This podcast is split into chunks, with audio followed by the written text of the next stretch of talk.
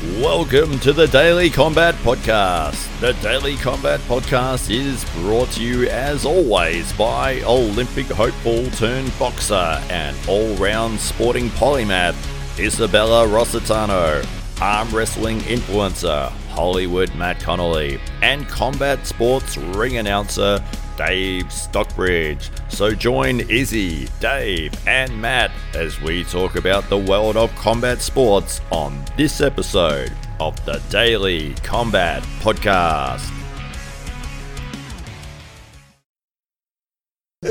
Welcome to another episode of the Daily Combat Podcast. Uh, we're your hosts. I'm Dave Stockbridge, and this is Hollywood Matt Connolly. The double biceps are out. It's official. 2022 has begun, and this is our very first episode of the year. And joining us today is Daniel Whyte. Thanks so much for joining us, Daniel. My pleasure, Dave. Thanks for having me. Oh, absolute pleasure, mate. And uh, so, Daniel, we've known each other. We've just worked out. We've done the maths. It's 34 years. It's a very long time. Long Um, it's a long time, Daniel. Um, and, well, you're a big reason as to why I'm here today, Daniel, in more ways than one. And that is because I think you introduced me to the world of weight training and martial arts. And the way that you introduced me to the world of weight training was I, I distinctly remember uh, driving down uh, the road and uh, seeing you, having not seen you for maybe six to eight months.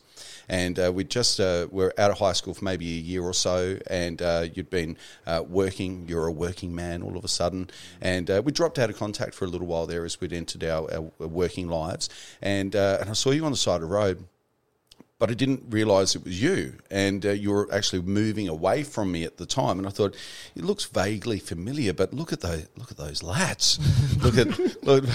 And it was like it was a bigger version of Daniel Whyte, and I thought, "Fuck it, I've got to do weights now. I can't let Daniel get away with it. This is insane." So it was out of sheer competition with you that I decided to even pick up a weight in the first place. I think. I think that just that that moment of yeah, honestly, that moment of seeing you in all of your glory, uh, walking along the side of the road, and I thought, wow, you know, Daniel's done it. He, he looks amazing, and uh, so and and then there was that period of time where uh, the UFC had just started, and uh, we've spoken about this a couple of times on the podcast before, and uh, and uh, you were the person that introduced me to the UFC, and that was back when uh, the US watching the UFC meant going to the local deli and getting a video, Yes. and hiring that for three days, and then uh, bringing it home and inviting all your mates around Mm. the TV to watch this this spectacle. And uh, and that was the my first introduction to mixed martial arts all those years ago. That's awesome. And usually that that um, introduction with the D, or the videos back then, the VHS started with, "Oh, look at this guy. His name's Tank Abbott. Check this out." Yeah, Tank Abbott. Yeah, It was it was Tank Abbott, or it was yeah. What Royce Gracie Dan and, and all those guys. Dan Yeah, Severn, yeah, all of the Freddie Mercury look alike. yeah, that's right. Just Jacked Freddie, Freddie Yeah, Mercury. that's right. So, Tank Abbott's uh, um, quote after he lost to um, uh, Dan Severn was, "I felt like I was being raped by Freddie, Freddie Mercury." yeah, that's that's right. Unfortunately, we couldn't just have that across the screen, wouldn't that be absolutely wonderful? Maybe we can superimpose that later. superimpose Yeah, great. so, uh, so Daniel, you're, you're much of the reason why this podcast exists in the first place. Um, So, yeah, uh, you may never have known that, Daniel. didn't. So, I just didn't know that. just wanted to pass that on to you. But uh, more, more than that, so you, you've had a uh, you've had a, a, a wonderful journey through uh, martial arts over the years, and uh, you've become quite the polymath, having adopted a range of styles and uh, developed styles, not necessarily in the traditional way or or being graded in the traditional way, but uh, uh, certainly um, being um, an enthusiast of many different styles and incorporating them into whatever your regime might be at the time, uh, to the point where uh, you're even in, instructing in martial arts, um, even though not formally graded in any way, which kind of speaks to uh, your um, your abilities as a generalist in, in martial arts, which kind of fits well with the mixed martial arts world that we now find ourselves in, of course. But 10 or so years ago, maybe not so much. It might have been thought of as a bit of a negative that you're not walking around with a you know 10th dan black belt or something like that. You know, that might have been a disadvantage to you. But um, so tell us a little bit about your early journey in martial arts and perhaps what your what's your first memories of uh, exposure to martial arts might have been. Martial arts. All right. Well, just before I get onto the martial arts, just on what you said before with the weight training. Funnily enough, that time where you saw me and you said you saw my lats, Yeah. That was probably two years of me and a few other people at our high school being very jealous of your arms.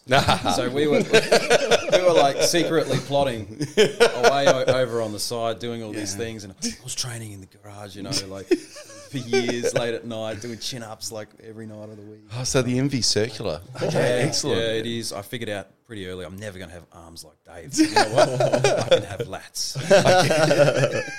And that's what I was impressed. You always want the things that you can't Yeah, have, don't you? You know, all the girls with do. curly hair, they want the straight hair. Yeah, yeah. Um, but in terms of martial arts, the first things I remember is probably um, it'd have to be Bruce Lee. I mean, it'd have to be watching the old Bruce Lee movies on Beta, Betamax. Wow. Wow. Which was, geez, that came out what in 1983. So I think the first Bruce Lee movie I saw was about 83, 84. So for a lot of kids who are watching, they just wouldn't know what Betamax is. So that's the precursor to VHS. Yes. So this is on old school video format. school video. And and uh, how did you did you stumble across Bruce Lee, or was it something that you saw out, or uh, can you remember what was appealing about it, or I don't know. I just remember that across it? video cover with that that uh, the artwork, the big boss it was, Right, And it was that okay. artwork of, and it was like, what is this? Who's this guy?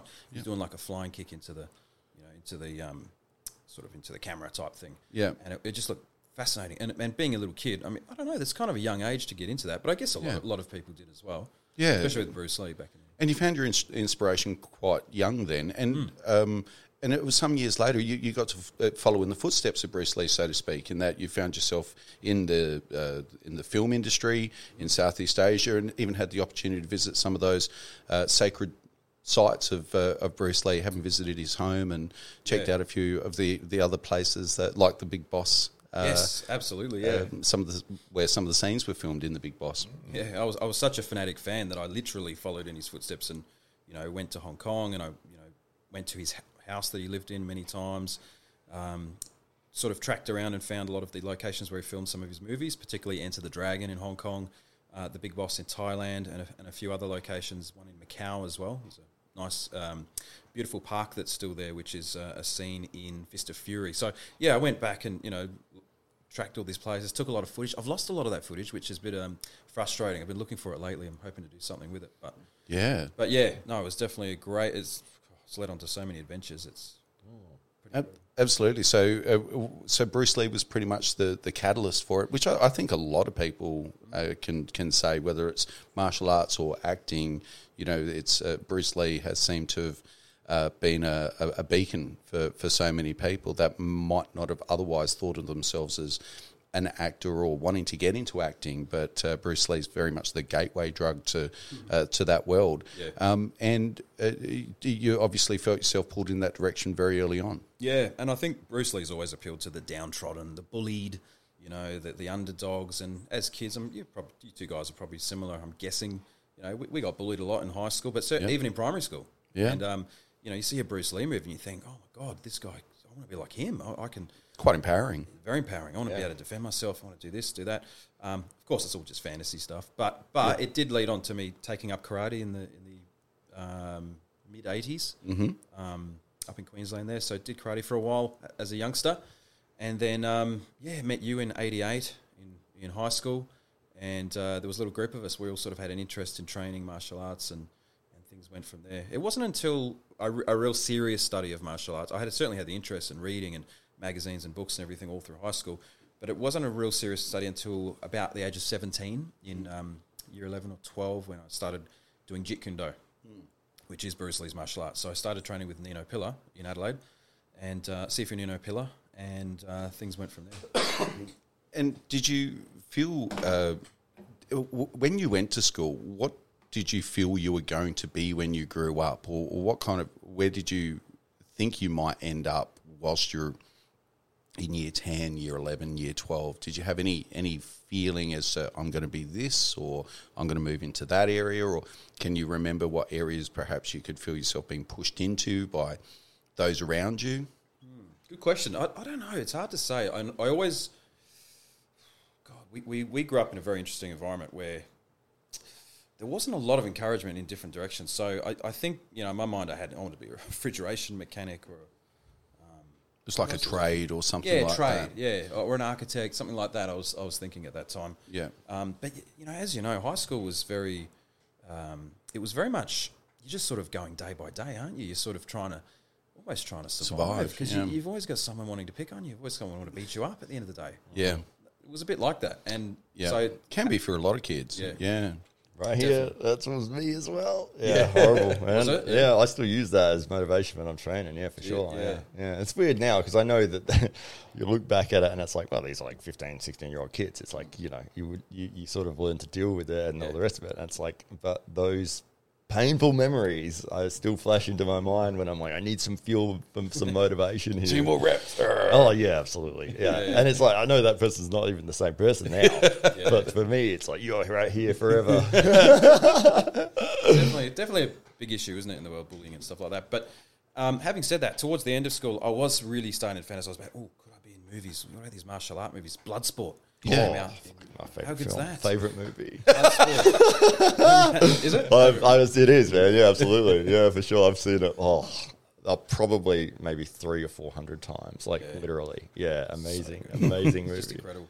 Yeah. And and that was one where I thought, oh, and I used to, I, I found a little uh, story I wrote recently back in the day about going to Hong Kong and finding a secret tournament. Oh, yeah. yeah, all Yeah, that yeah, stuff. yeah. And and it's funny, a lot of the things I wrote in that little short story, well, little story I wrote, actually did come true. So this is a little Wow. story that you wrote when you were younger, Yeah, and, and a bit of a fantasy about what. So Yeah, you were the adventure. central character in the back of your mind, were you? And and uh, Daniel Daniel Dukes was it?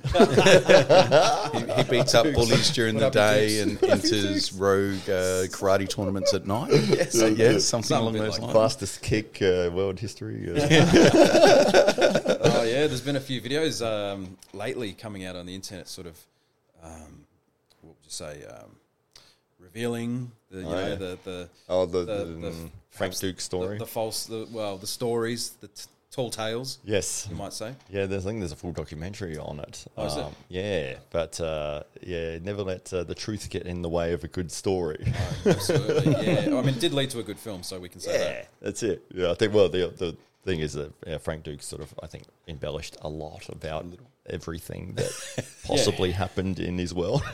but you know, at the end of the day, it, it, doesn't matter when you're watching a movie whether it's fictional or true. But it just fun. It's funny at the very end of the film they do flash up a couple of little stats, you know, and one of them, as I said, fastest kick ever. It Yeah, yeah. who's measuring Yeah, yeah. fastest It was kick? timed at like 452 miles per hour per Yes. second or something. Yeah, exactly. It's like 500 fights in a row without hmm. being defeated or something. and, you know. Amazing. Yeah, oh yeah, that's right. And he, he wears uh, sunglasses in every interview now because uh, for the, the lights uh, affect his, you know, so many punches to the head and that sort of thing from those days. That, Oh, you know, really? He can't Yeah. handle the, uh, The direct the- sunlight. yeah, the direct light from Yeah. from these sorts That's the of light. same when I smoke a lot of weed. Yeah. yeah, yeah same. I think it's so you can't see how he's trying to think of a light. so you can't say that. Anyway, it did lead to a good film. We'll say that. yeah, for sure. That probably inspired a lot of young guys, you know, to, Yeah. to do gym work and martial arts and all that stuff. And uh, Bloodsport was fantastic, and then of Yeah. course all the other films that came out. Mm. But um, the, um, yeah, the mic. Sorry, man. Um, if you keep it a little closer, because it's sort of I'm drop you're dropping every now and then. That's all. I'm with you. Yeah.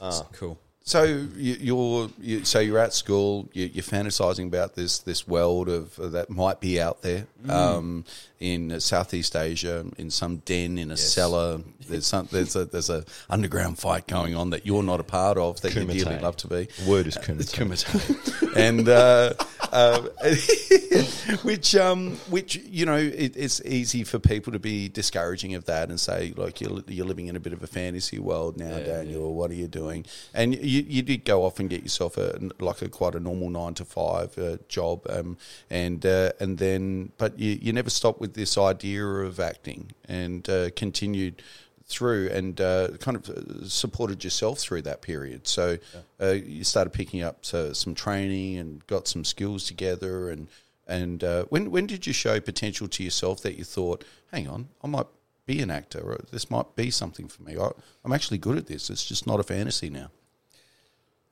I'm not sure there was ever a point where I thought I'm actually really good at this, I, but there was a very strong desire to do it. There was this very strong will to actually, I just want to do this. If someone else can do it, why can't I? There was that sort of thing. Yeah. But it, you know, it took years to get confidence doing classes, and yeah, in my early twenties, started doing part-time acting classes, and then um, went on to study at university for four years. Got a um, bachelor of arts degree in performing arts, studying uh, acting, and um, yeah, by the time I was in my late twenties, I was much more confident in it. But it took many years for me to get there. I was I was very shy, very nervous, very not confident in any way. Uh, my first um, TV commercial actually was a, a Pizza Haven commercial here here here actually. Yeah. And all I had to do, literally, I was in my early twenties. All I had to do was walk past the screen, holding a pizza, smiling. That's all I had to do. Mm-hmm. Do you think I could do that? No. my face just used to freeze up. Yeah. That was how it used to man. The nerves used to manifest. Just get a frozen face. So I walked past it, you know, a couple of times holding the pizza, and I, I wasn't smiling at all. and the and the director came over and said, "Oh, I think you better." Think you better just make that smile a little bit bigger. And I was like, oh, okay. And then when I went back, I realized my face had frozen even more. Wow. The pressure was on, the performance pressure. And then, um, so then I walked across a few more times. I, I could not smile.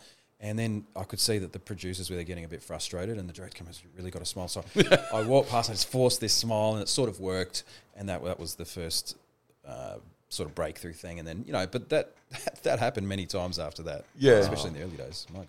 Yeah, it's a different thing, isn't it? When when they hit that record button and everyone's watching you, Yeah.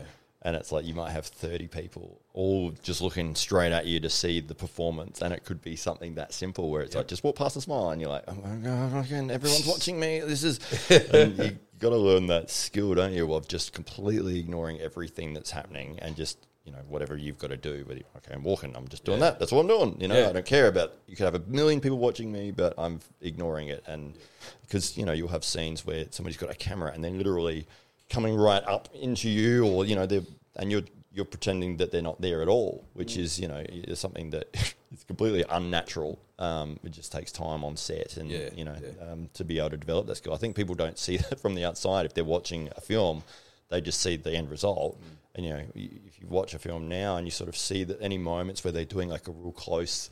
That's a dude like walking up to the guy and getting in his face with a camera, and you'll see they always say like, "Don't look down the barrel of the camera." You know, you got to sort of look past it or whatever. So it is funny, and you would have picked this up with movies as well, where they do have something, and it's like you're seeing the guy deliberately not trying to look into the camera. He's like, "You're making it hard, man. You keep putting it there. I'm trying to look over there." yeah, sure. Um, but yeah, so for me, it was always a battle between. There's one part of me going, "Oh no, if anyone can do this, you can do this. Why, you know, you can do it, you can do it." But th- there was a massive part of me going, "Oh no, you can't do this. You, hmm. no, you can't just do that. Yeah, yeah. What are do you think doing You here? are. Who do you think you are? Y- yeah. you can't do that. Look at you. You can't even smile. Yeah. it's a commercial.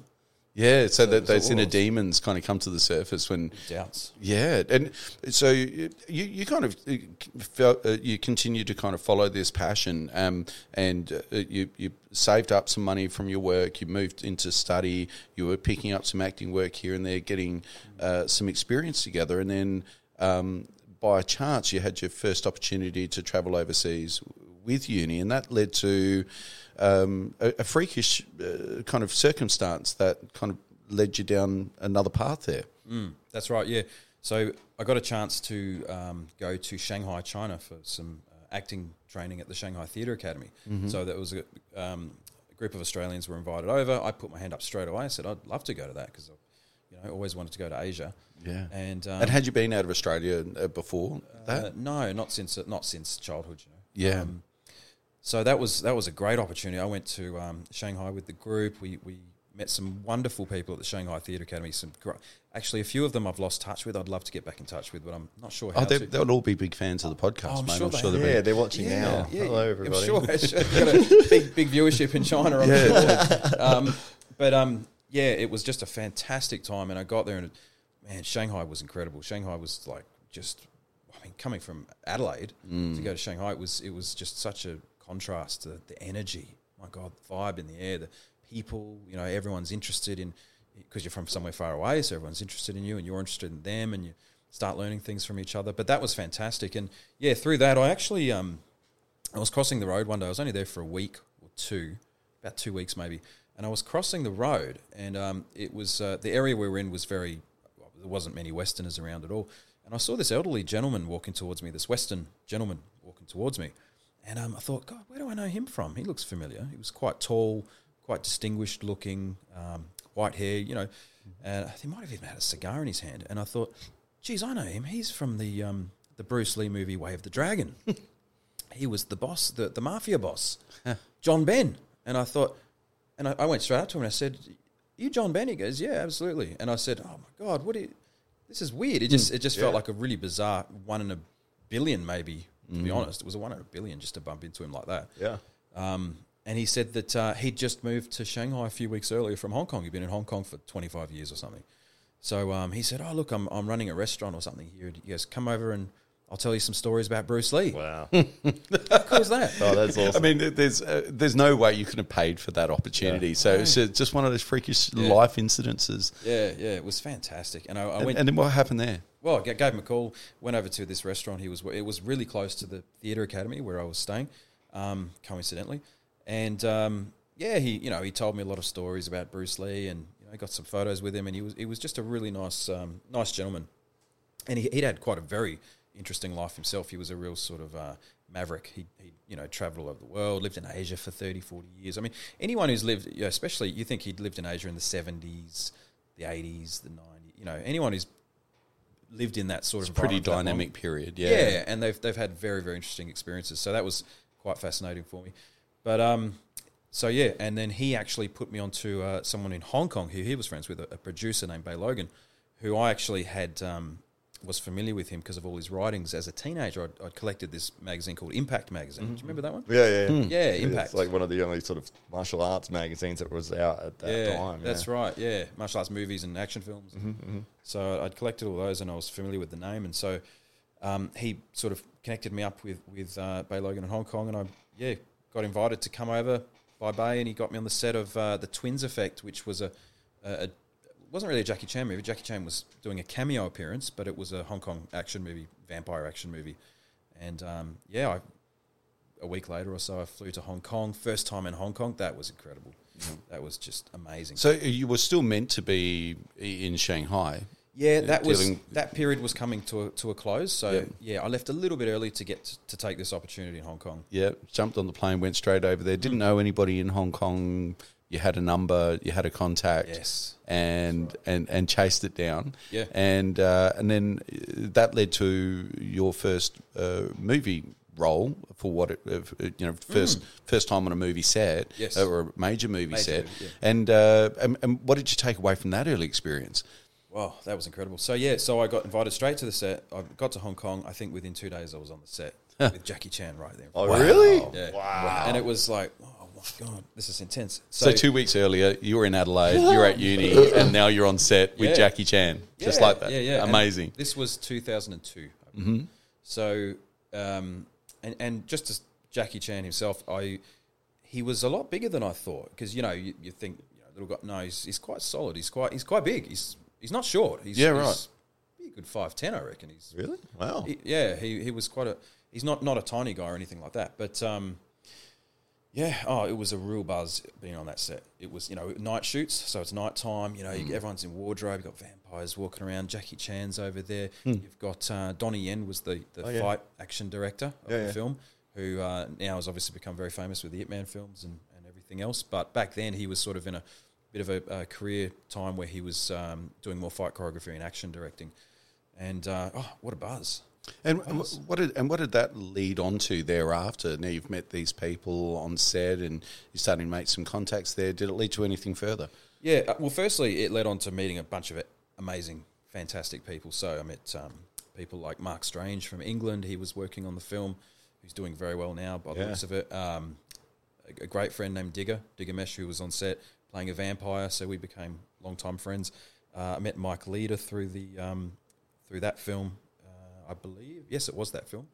Um, and I met many other great people. But yes, it did lead on to other opportunities. So after that, every couple of years, I would go back to Hong Kong and you know work on an action film or be involved in some sort of filming.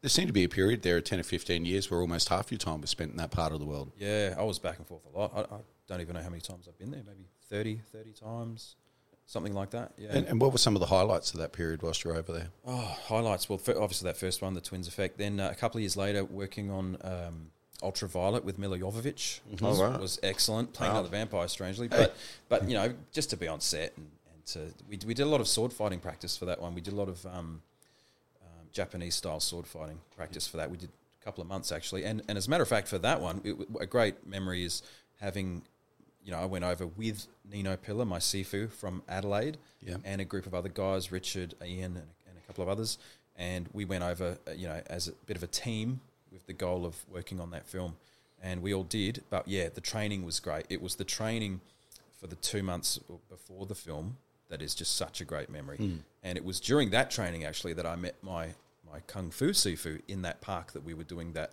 My other kung fu sifu that we were doing the, the training in that park. I met him in that park. So Okay. so yeah, so it led on to many things. It led on to meeting my my kung fu teacher uh, from Hong Kong. It led on to other films like um, got to work with Benny Chan, who sadly passed away, I think last year, uh, on uh, Connected, which was a fantastic film. Um, multiple other films. I mean, e- even just little things like you know. um, Being a stand-in for uh, Christian Bale, that we were talking about Yeah. before for, Yeah. for uh, Batman. Crazy. Um, I mean, Yeah, They- we're doing, he's just in the background. over Yeah, there. yeah, that's I just sort of saw the statue over there. Um, but yeah, just just you know, being on set for um, uh, Batman. I mean, they did what a week in Hong Kong, I think, and there was a, there was about a three day shoot where they did some outdoors stuff, um, where it was seen with Morgan Freeman and Christian Bale. But I, I got a call just a few days earlier saying, "Oh, how tall are you? You know, how how, how much do you weigh?" And um, gave the information. Next thing I know, I was I was in a van being driven to uh, Hong Kong Central to, and I had no idea. And then I got out, it was, Wow. it was Batman, and I'm like, I'm on set, meet Christopher Nolan, meet Wow. Freeman, Christian Bale. Um, it, it was it was just incredible. That's awesome. Just it, it was a period of time where just anything was possible. You, Yeah. you know, anything could happen any day, any minute. A phone call could lead on to anything. Wow. Yeah. So what was it like on the set of The Dark Knight? Set, um, pretty intense. So we had there was thousands of people, public, watching from below because we were up on these sort of um, these escalators and walkways. Thousands of people watching. There's paparazzi everywhere. Um, you know, news reporters downstairs. Everyone's trying to get a photo. So we had Christian Bale and Morgan Freeman. Christian Bale was uh, very, um, very polite, very, very slick. True, true. Yeah, yeah, true movie star. This he, he came up. He actually Real introduced himself. Really Oh, really? professional. Yeah, Awesome. fantastic. Yeah, really cool. It's Really, my really favorite cool. actor, actually. Very, very cool. You're one degree Um, of separation now. Oh, yeah, that's it. we got Schwarzenegger from Biggie. And, yeah. yeah, yeah. Um, but what what was funny about that whole situation was that they had. Uh, so it wasn't when he was dressed as Batman. He was in the Bruce Wayne suit. Yeah. So they had me dressed in the suit. I was just a stand-in. So a stand-in, for anyone who doesn't know, just basically stands there while they set up the lighting and the, the cameras because the, the the actual actors, you know, Got things to do. they got things to do. yeah. They don't want to be standing around doing that type of stuff. But um, yeah, so there was me, and Morgan Freeman also had a stand in as well. So this uh, this African guy that they had um, hired in Hong Kong, and he was dressed in the same way as Morgan Freeman. Now, what I sort of realised a few days later, I, and I don't know if this was f- mainly the reason why we actually were there, but um, Morgan Freeman and Christian Bale very quietly slipped away on the third day. They just disappeared. Yeah. And then everyone downstairs and the paparazzi and everyone else thought that me and this other stand in Ah. were them. Right. So when we came down the stairs at the end of the shooting, we, we me and this guy, this other guy I was working with, the um, Morgan Freeman stand in, we, we looked and we just saw hundreds of people running at us. And, and I literally, we literally went into fight or flight mode and just, just ran. Like it was just not what you expect to have hundreds of people running at you. So we, we just basically ran. All right. And we ran down the road and got stuck in this, not an alleyway, but we got stuck against this brick wall. Turned around, all of a sudden there was all these lights going off in our faces, and you know, microphones out wanting to interview us. They thought we were Morgan Yeah. Freeman and Christian Bale. Wow. You say it's $5 a photo. You know, I should have taken advantage of it. I just didn't, ha- you know, in that fight or flight moment. But uh, you know, Christian, how much are you getting for this film? What are you getting paid? Rah, rah. I'm like, I'm not him. What do you mean? You know, the, ne- the next day there was some Did you think just to start bullshitting? I did- I- Eighty-five million dollars. I didn't until the next day. The next day, I thought, oh god, I should have milked that. I, but, but it was funny. The next day, there was a few magazine articles uh, with our photos on there, looking all confused. You know, Christian, Christian Bale confused again. confused, lost Running in for his in Hong life. Kong. Lost the day. Bailed up in alleyway. Bailed up. What was he doing in that alleyway with. Morgan Freeman? That's right. Yeah. Oh, that would have been amazing. Though. It was cool. I, I just wish we had the phones that back then, the, the cameras on the phones, you know, that we, we have now. Mm. That mm. was 2004. We didn't really Yeah. Oh, yeah. So yeah, didn't didn't get a lot of shots from that. But anyway, it was a really really great experience. Mm. Fun. Do you think have you, you when you watch the film back, um, you're like, oh, was any of that footage maybe from a distance? that might have been me there. Nah, I don't think so. No? No. I used him for every every single bit. It's been watched over a few times, I'm guessing, Yeah. just, just to double check. Pause, pause, frame by frame. Was it? No. No, All right, no. move. Ah, forget it. Your name come up in the credits though.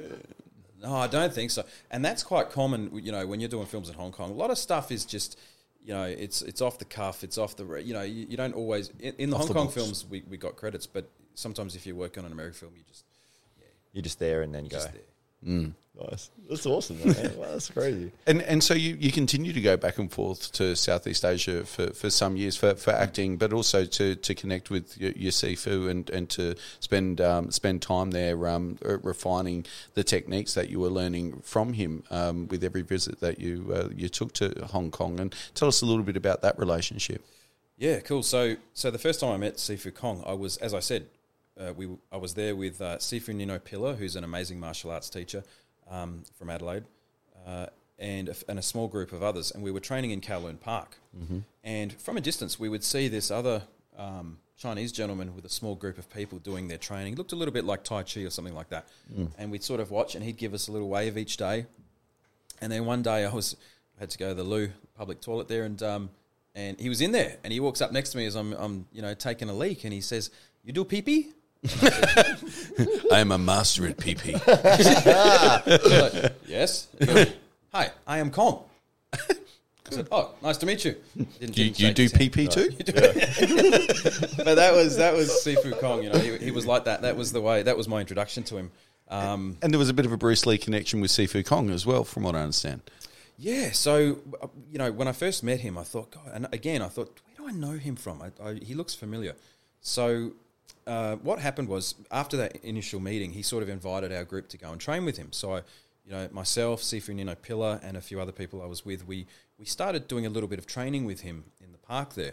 And as we're training with him, I thought, oh, where do I know him from? He looks familiar. And it didn't quite click until um, a month or two later, and I realised he was a, a Hong Kong actor from kung fu movies in the 70s and 80s. Um, he's, he's probably his, his major part that he had was as the crazy chef in um, Dragon, the Bruce Lee story. Ah, oh yes, I know exactly meat- who you mean. Yes, with the meat cleavers. Yes, that was he, a great scene. He scene. has that fight with Jason Scott Lee in the back alley. He was great. And they got up on the girders or whatever and Yeah. balance beams. Yeah. That's right. Yeah, which was my favorite scene in the movie. Right. You know, and then when that clicked, I was like, ah, you know, I get it. That's who it is. It's it's. I get it. His- His name was uh, Kong Kwok Kyung. Oh, It's his yeah. Chinese name. Hmm. And uh, and so and tell us a little bit more about what what uh, Kong was up to. So Kong had this uh, really unique style that he'd developed of martial arts because he, he came from a very um, you know Hong Kong Peking opera type background. He had done ballet in the past when he was younger. He was a dancer. Wow. Um, but he'd done a lot of different Southern Kung Fu styles um, throughout his time. So when I met him, he would have been in his late fifties, I'd say, mid fifties actually. So he he'd done a lot, of, had a lot of experience in Kung Fu, and he, what he'd done is, and Tai Chi as well actually. But he'd combined his his Kung Fu and his Tai Chi. Um, as you know, in Tai Chi they do a thing called pushing hands. So it's like a um, almost like sticking hands in Wing Chun, but it's a, it's a more circular type thing. But he'd combined that with his Latin dancing that he was doing because he was really, really um, passionate about Latin dance, particularly the rumba. Okay. and he discovered that the, the waist movements of the rumba were very interconnected with Tai Chi, which he would then connect to Kung Fu. So he had this thing where he would call it action, movement, motion. The motion starts the more that internal motion in the waist uh, and the hips uh, leads to uh, action, leads to movement, which leads to action, which is the kung fu.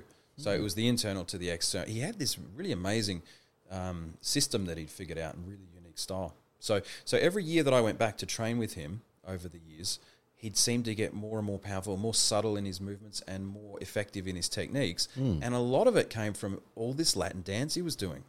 He was still doing the Tai Chi and the Kung Fu, but he, the, the Latin dance, it was a really interesting connection there, yeah.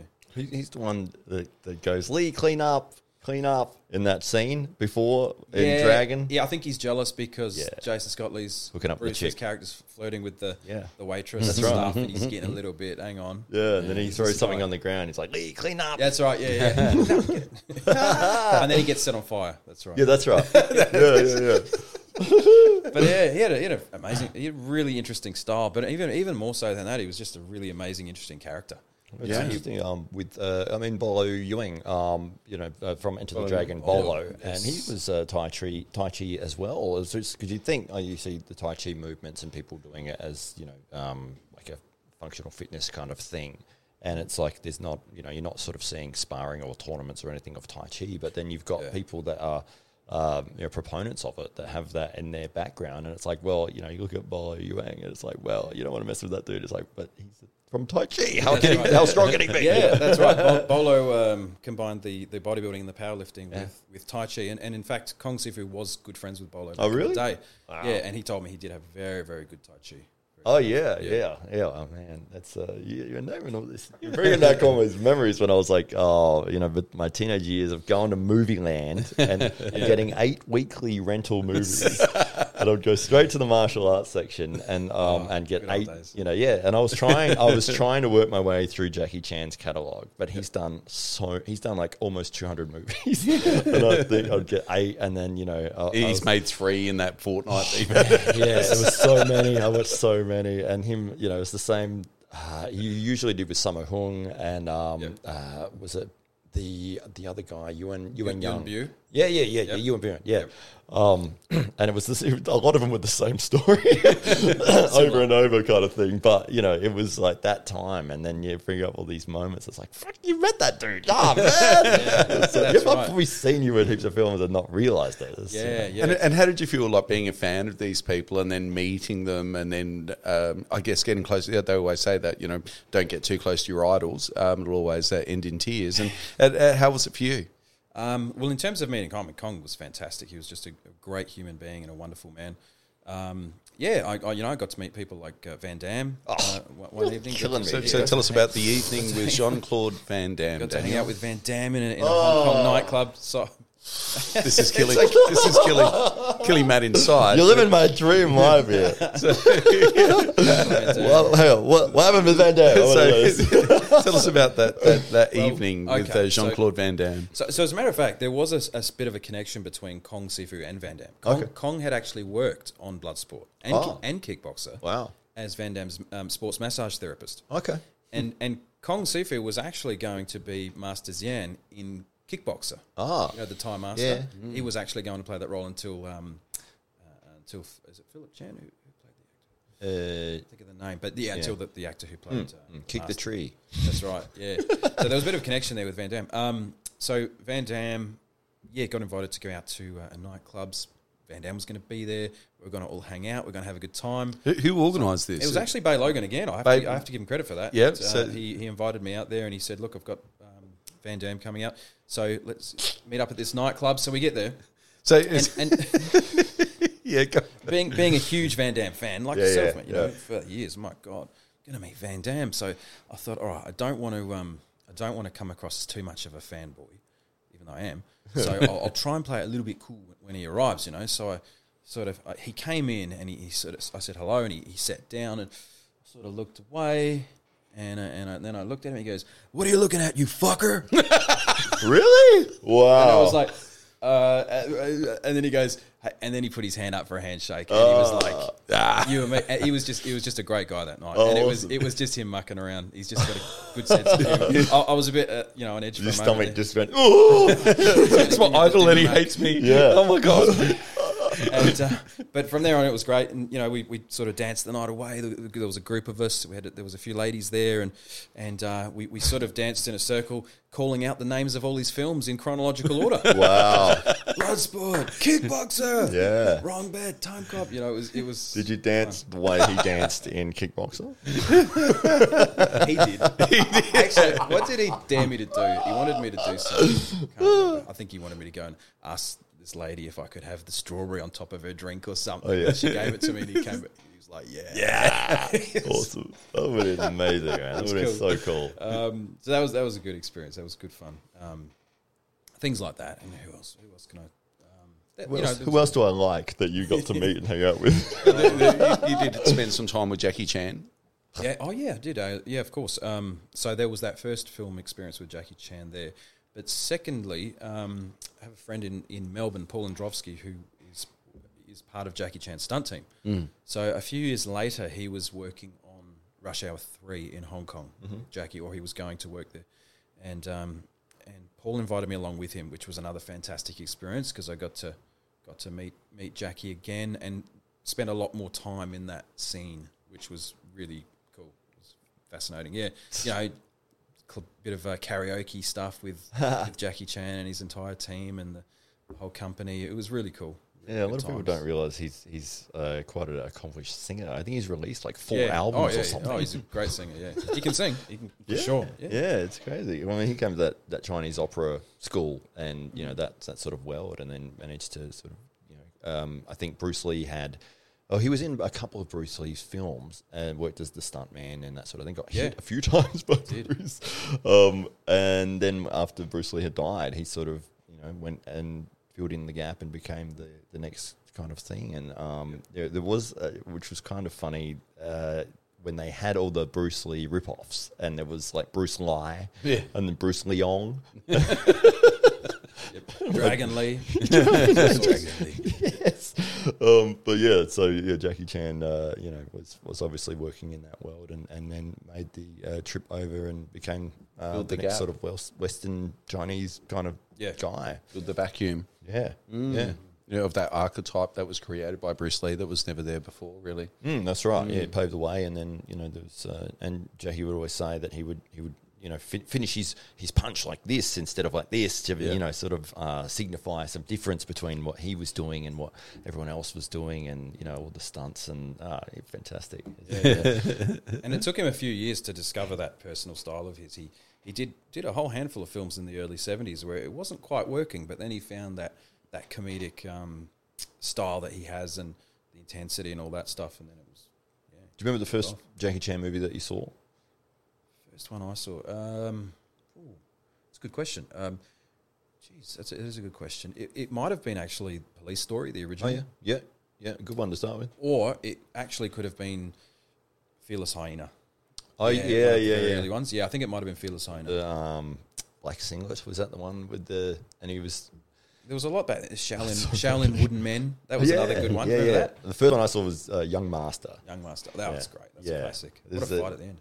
Oh yeah, yeah. He had a stool in this. My I just remember because my dad called me in. It was on SBS. It was like that was the only place you'd see these sort of films, like the world movies. And he's like, "Oh man, you got to see this. This is crazy. He's doing all this weird stuff. Like, oh, he'd never seen it. I was like, oh, what, what is this? And uh, the scene that really got to us was like somebody sort of threw like a bunch of knives at him, and he like picked up a cloak and like, and sort of like you know, flew all the, the knives out. It's like, whoa, you know. That was my first experience with that sort of world. I was like, oh, Chan, yeah. And then anytime his film would come up on SBS, I'd be like, oh, gotta watch it, gotta watch it. And yeah, Shaolin Wood Men and, and then, you know, Drunken Master and Yeah. all those uh, classics. And yeah, it's basically the, the same story retold a thousand, a thousand times. But it's a formula. There's a formula. yes, very But it definitely works. It works. It's like a Nickelback song. Yeah. exactly, exactly. There's always a bad guy, and he would be the bad guy at the end with a stool or some other sort of. Or he would learn a, a new technique, the tiger technique, or the crane technique, or the snake. You know. Did you Did you ever see Drunken Master two? Yeah. Yeah, I saw that in the cinema actually. That Oh, played- really? That played in Adelaide in the cinema. Wow. Okay. Um, that was awesome, and that was one of the last final really good traditional kung fu ones. Yep, yep. Yeah, I think the only one I saw in the cinema was Rumble in the Bronx that he did. nice. Yeah. Oh, and then I guess the Rush Hour stuff from there. Yep. Yeah, with Chris Tucker and um, yeah, but it was nice to see that he'd made that impact in the US. You know, with those films. Um, I do remember uh, watching an interview with him about how they'd set up uh, a scene with uh, Rush Hour, and he said the difference between you know the, the Chinese way of doing things and the US is so contrasted in terms of their safety aspect. and it was like you know in China it'd be like okay the scene is you've got to run up the wall, go over here and get on the balcony and then go over there. And he's like okay cool yeah just turn the camera on and he would just do it. You know there you go do it a few times great got it next thing he's like. In America, they would be like, okay, the same movement. Uh, it's going to take six weeks to plan out, and we have to get the insurance done, and we have to get somebody else to do it, and then make sure that it's safe, and da, da, da, da. And he's like, "Oh, I just want to do it. Just put the camera on. I can do that. I don't need you to do all this other stuff. Like, just I'll film it now. Like, get the camera, and we'll do it. But But, th- yeah. there are pros and cons associated with that, and uh, I guess one of the, the cons is you, you found yourself getting injured on a movie set. Did, yes. um, in uh, in Hong Kong, and um, and how, how did that how's that affected your career since? Yeah, that that was tough actually because that it was a, a bad knee injury. I tore my ACL doing a film in Hong Kong. Yeah, during a rehearsal, and that was intense because that came. You know, anyone who's had an ACL reconstruction knows that that's a good year recovery. Yeah. at least you know, and really to get really confident on your on your leg again, it's a good year and a half. So that happened pretty much a year and a half, two years before COVID hit. Mm. So, yeah, it's been difficult. I won't lie. It's, it was a very tough recovery from that injury. Um, took a lot of time, a lot of money, and um, yeah, it was a difficult one. Yeah, and and so you you returned to Australia, um, and then just just as COVID had hit, and just as you'd started to recover physically uh, from that injury, uh, you were you were in Ireland at the time, and uh, so um, and and working on some projects there and some new opportunities. And then COVID hits. Um, you suspect you may have even had COVID at that time. I remember you were really ill and displaying all of the symptoms of bad COVID um, at that point was really laid up for about six or so weeks before uh, you were essentially forced to return to Australia because of the evolving uh, pandemic. Um, and uh, so, um, talk us through a little bit about you know as you were recovering, and that that was a, a very long recovery period, and being an action actor as you are, uh, how did that affect the, your perspective at your age, um, in your forties, seeking to get back into that world?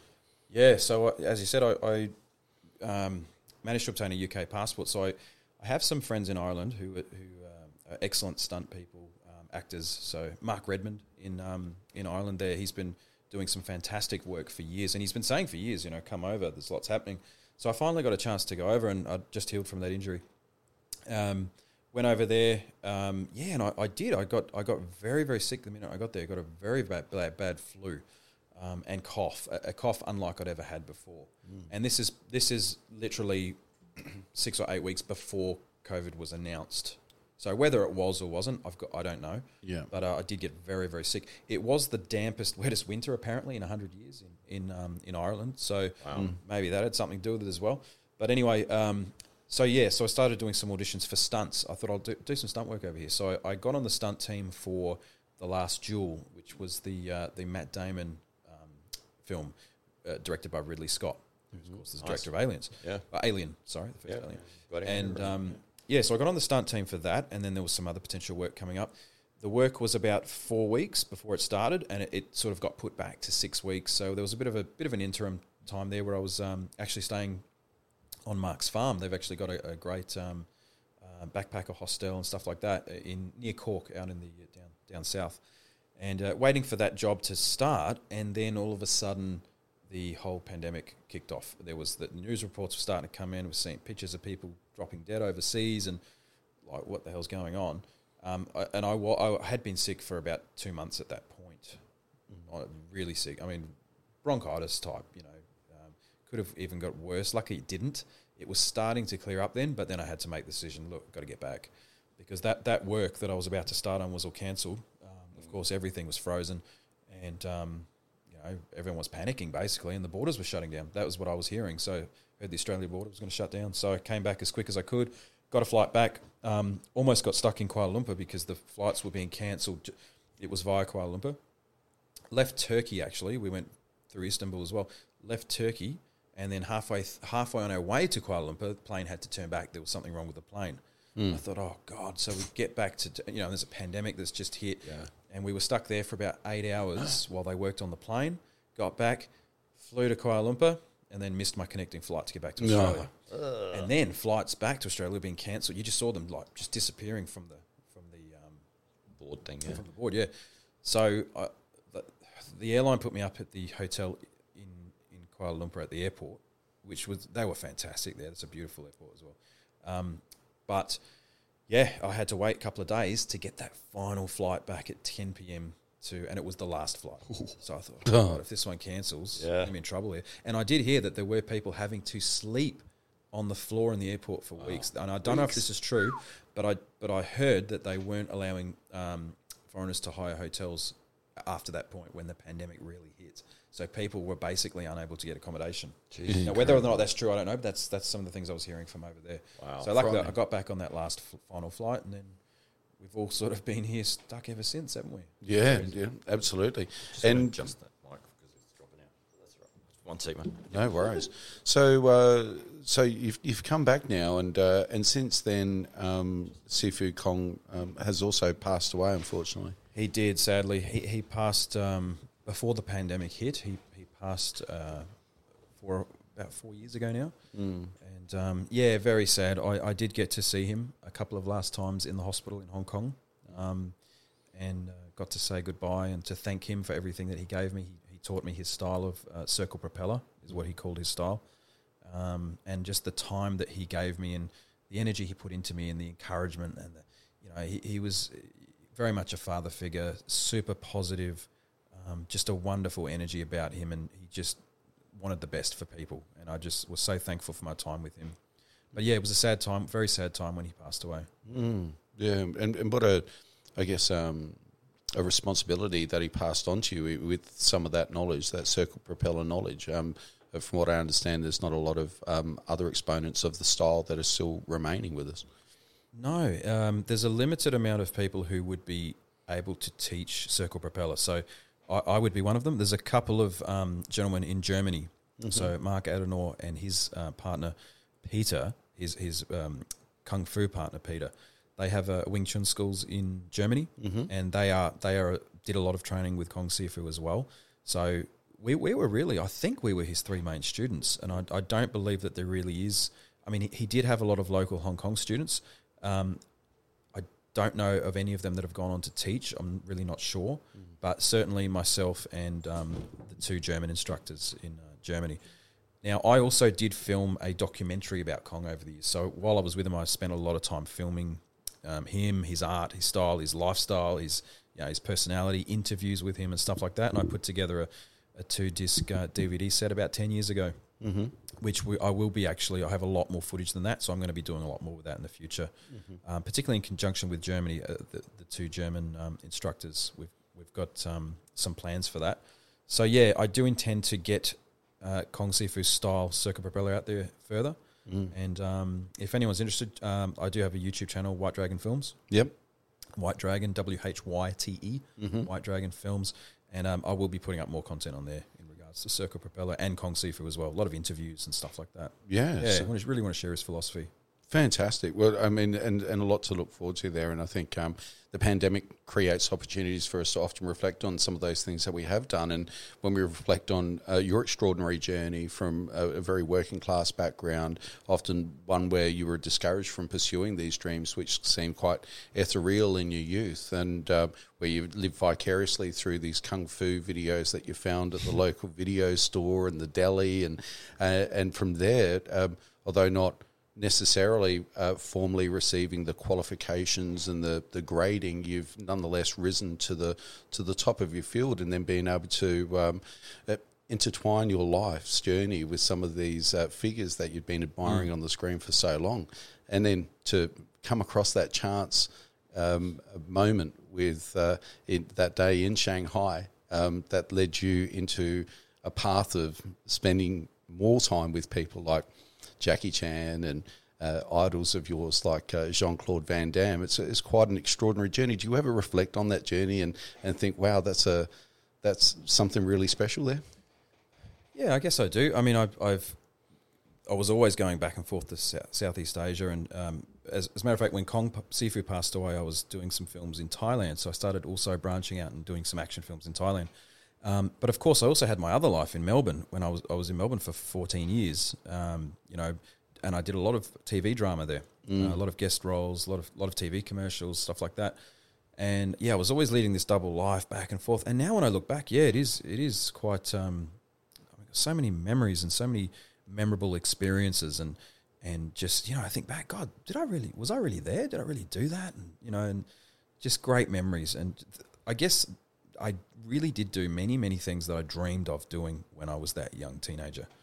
Really got to do them, and a- and a lot of it was risk taking, major risk taking, and you know sometimes it paid off, other times it didn't pay off. Yeah.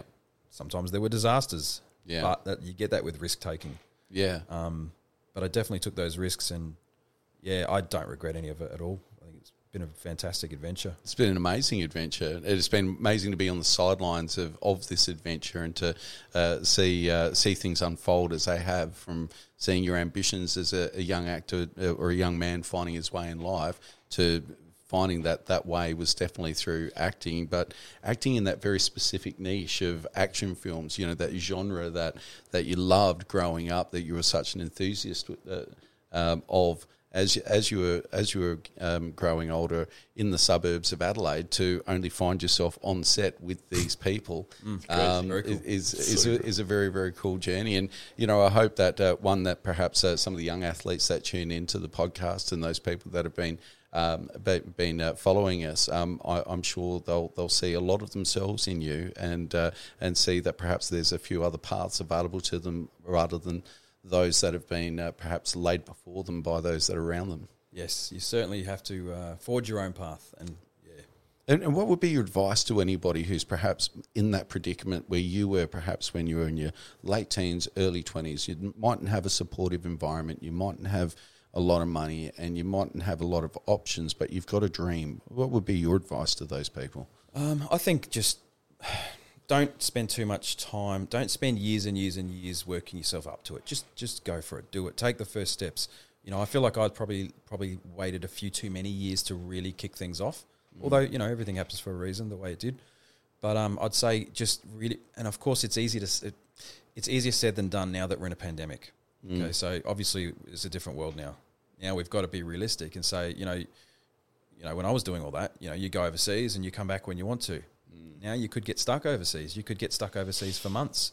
You might not be able to get back for a year or two. There could be a new strain. I mean, there's a lot to consider now. So I realise it is easy for me to say, oh, you know, do follow your dreams, do what you want to do. But of course, you have to temper that with um, common sense and and you know the current uh, pandemic climate as well. But you can always make steps towards things. You know, if, if you're into acting, you can work on your craft. You can do scenes. You can, you know, most auditions now are done online. You do you film your audition and you upload it and you send it off. Blue screen in the background. So you can certainly work on your craft and put it out there. And there's still there's still massive opportunities out there. And and you, you certainly haven't stopped it on the combat side of things either. Um, uh, up until recently, you were preparing yourself for perhaps your your debut heavyweight bout. I don't know. About that. Certainly doing a bit of training, but uh, I don't know about heavyweight. I, I would have to lose twenty kilos to get to, to the get to category. heavyweight, super heavyweight. Open weight. Open weight.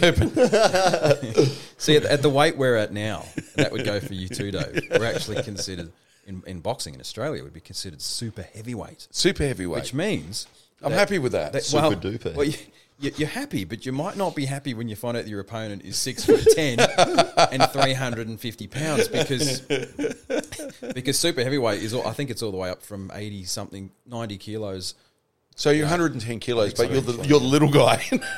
You're gonna yeah, we're gonna be the little guy. right. You're gonna, okay. you're gonna be up against some some absolute giant. Do they have? But was that was that Sorry. just a matter? Sorry, was that just a matter of recalibrating, having a new goal because of COVID? I was and, just and, doing a bit of training and stuff like just a that. bit of fun. and- yeah, a bit of fun. Um, but no, we didn't. do you ever fantasize about perhaps getting in the ring or the cage at some point? at, at this age? With yeah, these testing injuries, yourself maybe maybe in a masters type format or something along those lines where you're, you're fighting against equally decrepit people. I don't know. I mean, I, I Because we've got a cage just here.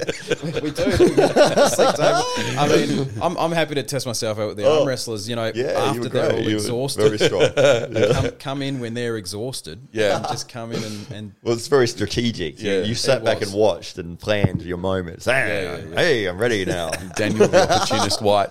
So, so uh, what are you, what are your plans now moving forward? What are, what are your uh, now you've accumulated all of this experience and skill set? Um, what are the various areas that you're now able to deploy that into? Do you feel? Well, certainly, I'm I'm working on now getting. Ten years has passed since I, I made that documentary about Circle Propeller and Kong Sifu and his style of kung fu. So I think now now is a very good time to get that information really out there. So we're working out ways with some some um, uh, players in Hong, uh, sorry in Germany. We're working out ways to do that. We're going to be releasing a lot more of a lot more information about Kong's style, which I think needs to get out there. Um, you know, currently I, I, work as a trainer, so I'm I'm teaching um, people sometimes all over the country in uh, conflict resolution, safety, self defense, um, negotiating, and security as well. So Yeah. I, I, I get to apply a lot of the martial arts strategies and not just the physical stuff, but a lot of the, um, you know, common sense, mental um, strategies as well to a lot of the stuff that I'm teaching. So, And I imagine being on your feet and presenting and ad libbing as well as following a, a rough script um, in your pres- uh, presentation would be skills learned in acting as well. oh, for sure, yeah, definitely. So, isn't it interesting when people talk about acting perhaps as a career and they think, oh, well, that's just being on the silver screen? Whereas you've kind of demonstrated that it, it can be that and it can be commercial and it can be TV and it can be, Yep. uh, sorry, it can be movie, it can be uh, stunt, it can be any number of fields. Uh, once you've got the skill set and you've the network, then the opportunities will tend to uh, open up to you. That's right. Acting is a great self development tool, and that's how I've always looked at it. It it helps you to become more of who you are. So it gives you confidence. It allows you to to speak to all sorts of different people, um, and it certainly helped with my training and coaching and you know instructing, presenting, all that stuff. Definitely. Um, but beyond that, in terms of the movies and acting, we've got to wait and see at the moment with the, the COVID situation and see. When, when's the world truly going to open up again? Yeah, when, when do things change? Yeah, I- there's a lot of people waiting to, to find that out, and uh, hopefully it's sooner rather than later. But uh, Daniel, thank, thanks so much for coming into the studio today and sharing your story with us. It's absolutely a remarkable one, and uh, and one I think will inspire many who tune in today and, and hear of your story of uh, a young working class man in the suburbs of Adelaide that got to uh, spend his time with and share a part of his journey with uh, many of his idols, and uh, and not only that, but um, still to this day, super fit, super strong, Doing my best. looking after yourself, and uh, and always ready for the next opportunity. So, uh, ladies and gentlemen, uh, join me in thanking Daniel Whyte for coming along on the Daily Combat podcast, and uh, mate, we'll look forward to seeing you on the podcast again very very soon. Thank you so much, Dave. Much appreciated. I'd, I'd love to come back and talk more. Actually, Awesome. Sure. especially about martial arts, Yeah. Combat. That's the that's what I'm interested in. So Excellent, fantastic. Thank you, Matt. Thank that's you. what that's Awesome. all we Good talk stuff. about on the podcast. That and sometimes acting. So we'll look forward to And having you back on very very soon. Thanks, guys. thank you. Awesome. You've been listening to the Daily Combat Podcast. Special thanks also go out to our main sponsor, Real Estate Agents Group. This company is growing to become one of South Australia's largest independent real estate groups. With a board of directors with over 100 years of collective real estate industry experience, Real is for real people by real people. Check them out on Facebook under Real Estate Agents Group or visit their website urbanandruralsales.com.au. The Daily Combat Podcast is proudly brought to you by Dave Stockbridge, Isabella Rossitano, and Hollywood Matt Connolly. Make sure to give us a five star review, as this helps us to continue to promote combat sports in Australia and around the world. You can find out more information about the podcast at dailycombatnews.com. You can also follow us on all social media platforms with full video episodes available on YouTube. Just search the Daily Combat Podcast. Thank you again for listening from all of us here at the Daily Combat Podcast team.